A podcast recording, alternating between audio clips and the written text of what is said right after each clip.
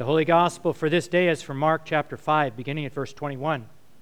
When Jesus had crossed again in the boat to the other side, a great crowd gathered round him, and he was by the sea.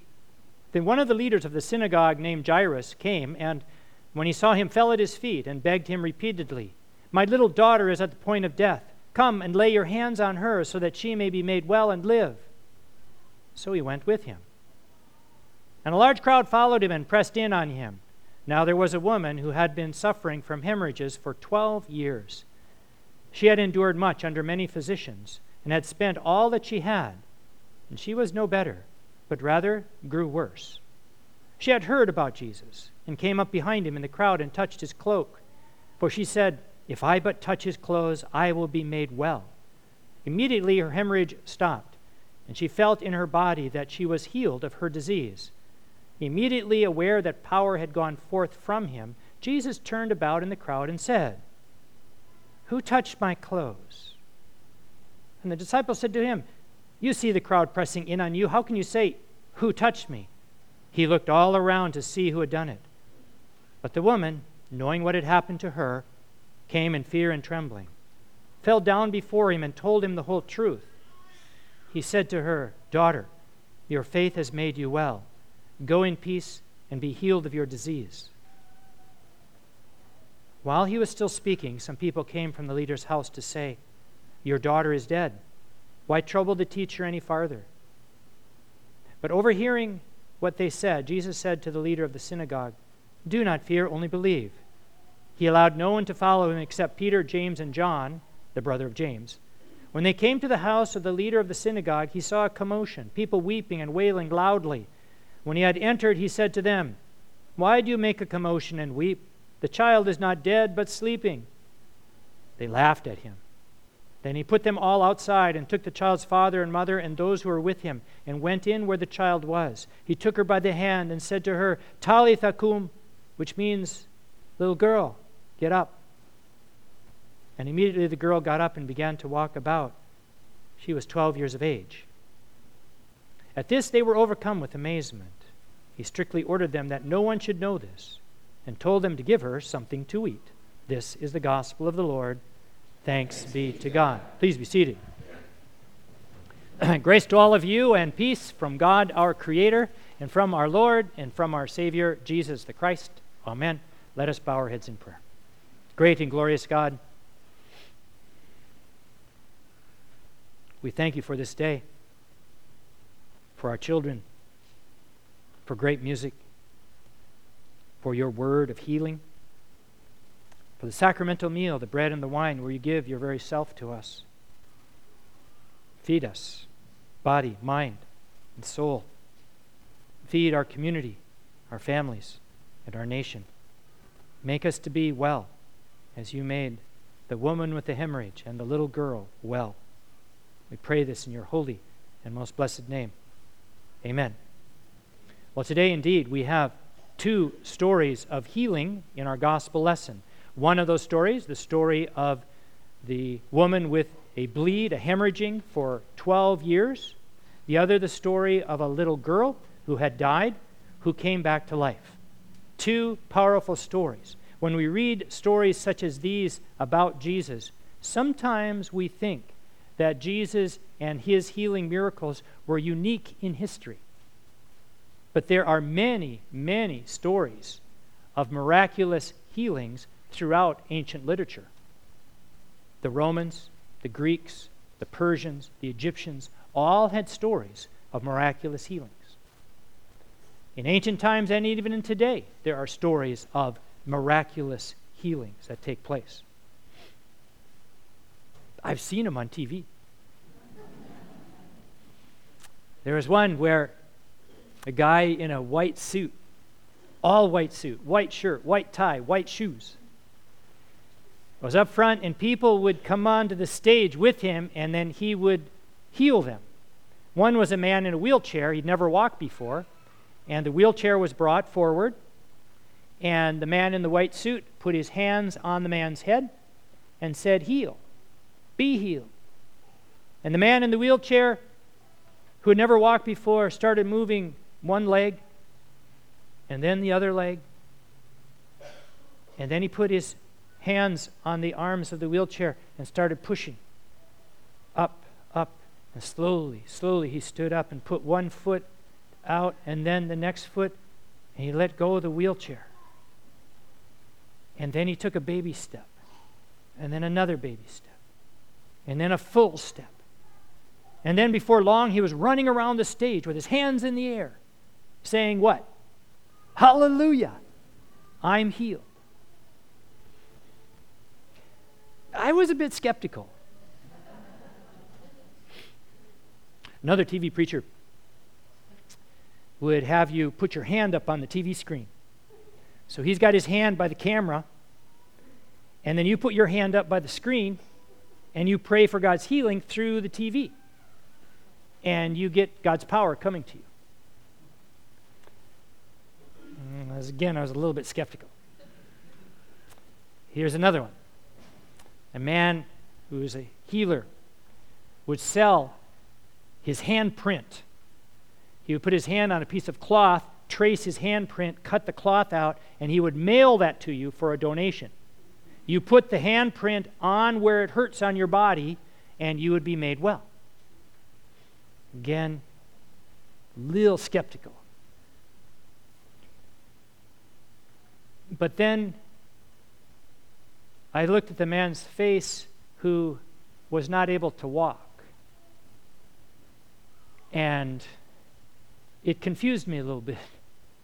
He didn't look like an actor, he looked really sincere. And then testimonials from people who had the handprint and the TV thing. It left me a little confused. Were they healed or not? Is this a show or not? I'm not sure. I'm not sure. Did they actually heal people in ancient times? Miraculously unexplained healings? Yes? No? Yes? I don't know.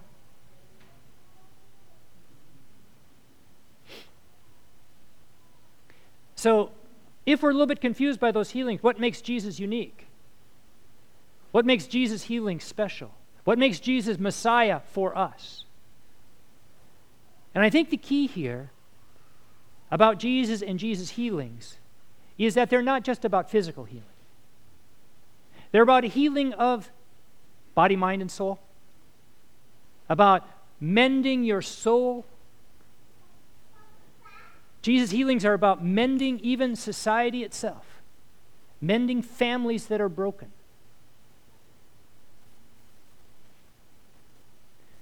The woman with the hemorrhage for 12 years would have been an outcast in her community. She was not allowed to go to temple because she was unclean. She probably lived in great poverty. Her own family probably disowned her because of this physical condition. The little girl who had died too, was outside the community. And her family was broken because of her death. There was pain and sorrow all the way through that scene. So, did those physical healings and that physical life happen? Is it literally true? Yes? No? Maybe? Does my faith depend on the physical part of it? I don't know. What I do know is that they were made well. The text has the word made well throughout. And that's the key to understanding this lesson. Because to be made well means that you're healed not only in body, but in your spirit, in your soul, and even in society. When that woman with the bleed was made well, her society, in some ways, was also made well. She was integrated back into the community. One who had been ostracized was now part of it. The little girl whose family was torn by grief now somehow is made well again as a family. I think here we have the key to the entire text.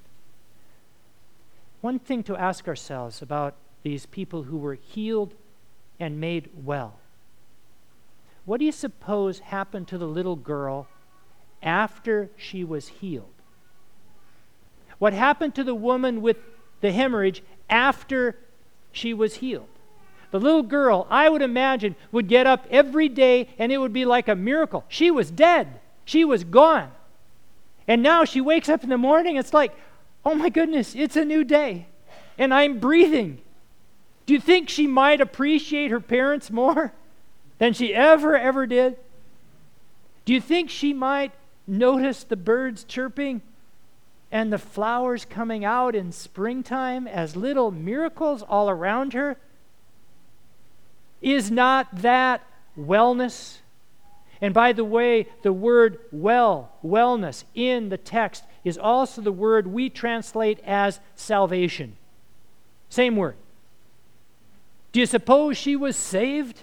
Yeah. She was well, which is more miraculous than being physically healed.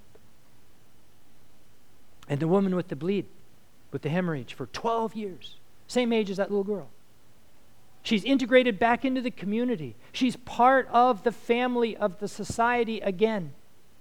But do you suppose she would spend her life noticing those people who continued to be left out, those people on the fringe of her society that no one wanted to be around, no one wanted to help, that were expendable? The lame, the lepers, those who were wounded in some ways, who were not part of the temple society. She, of course, would notice them and maybe work the rest of her life trying to mend her society, to heal it.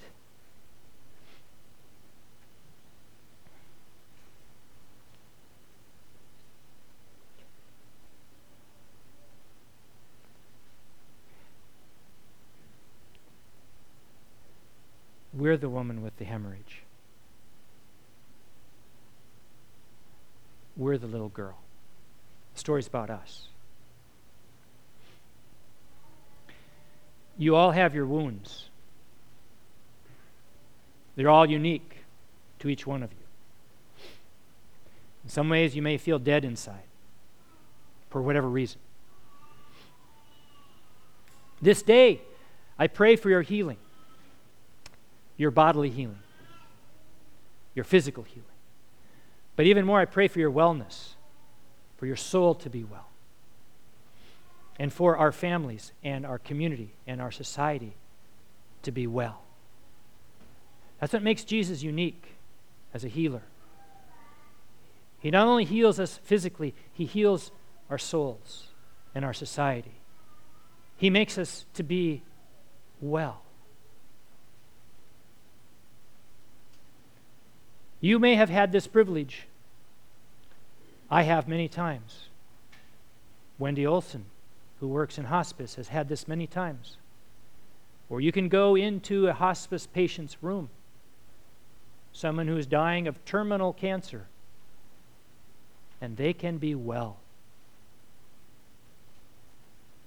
You can be with someone who has had hurt and pain all their life, have been treated absolutely unfairly, who've been left in refugee camps for decades, and they can be well. You see, at the center of our faith is you can be dead and still well, saved. That's what this text is about. It's about our salvation. Amen. Most holy God, thank you for your gracious word today. Heal us, each one here. And if we are not healed physically, Help us trust we can be made well, that we can be saved, that our spirits can be whole. And there's nothing no, more powerful than that. In Jesus' holy and blessed name we pray. Amen.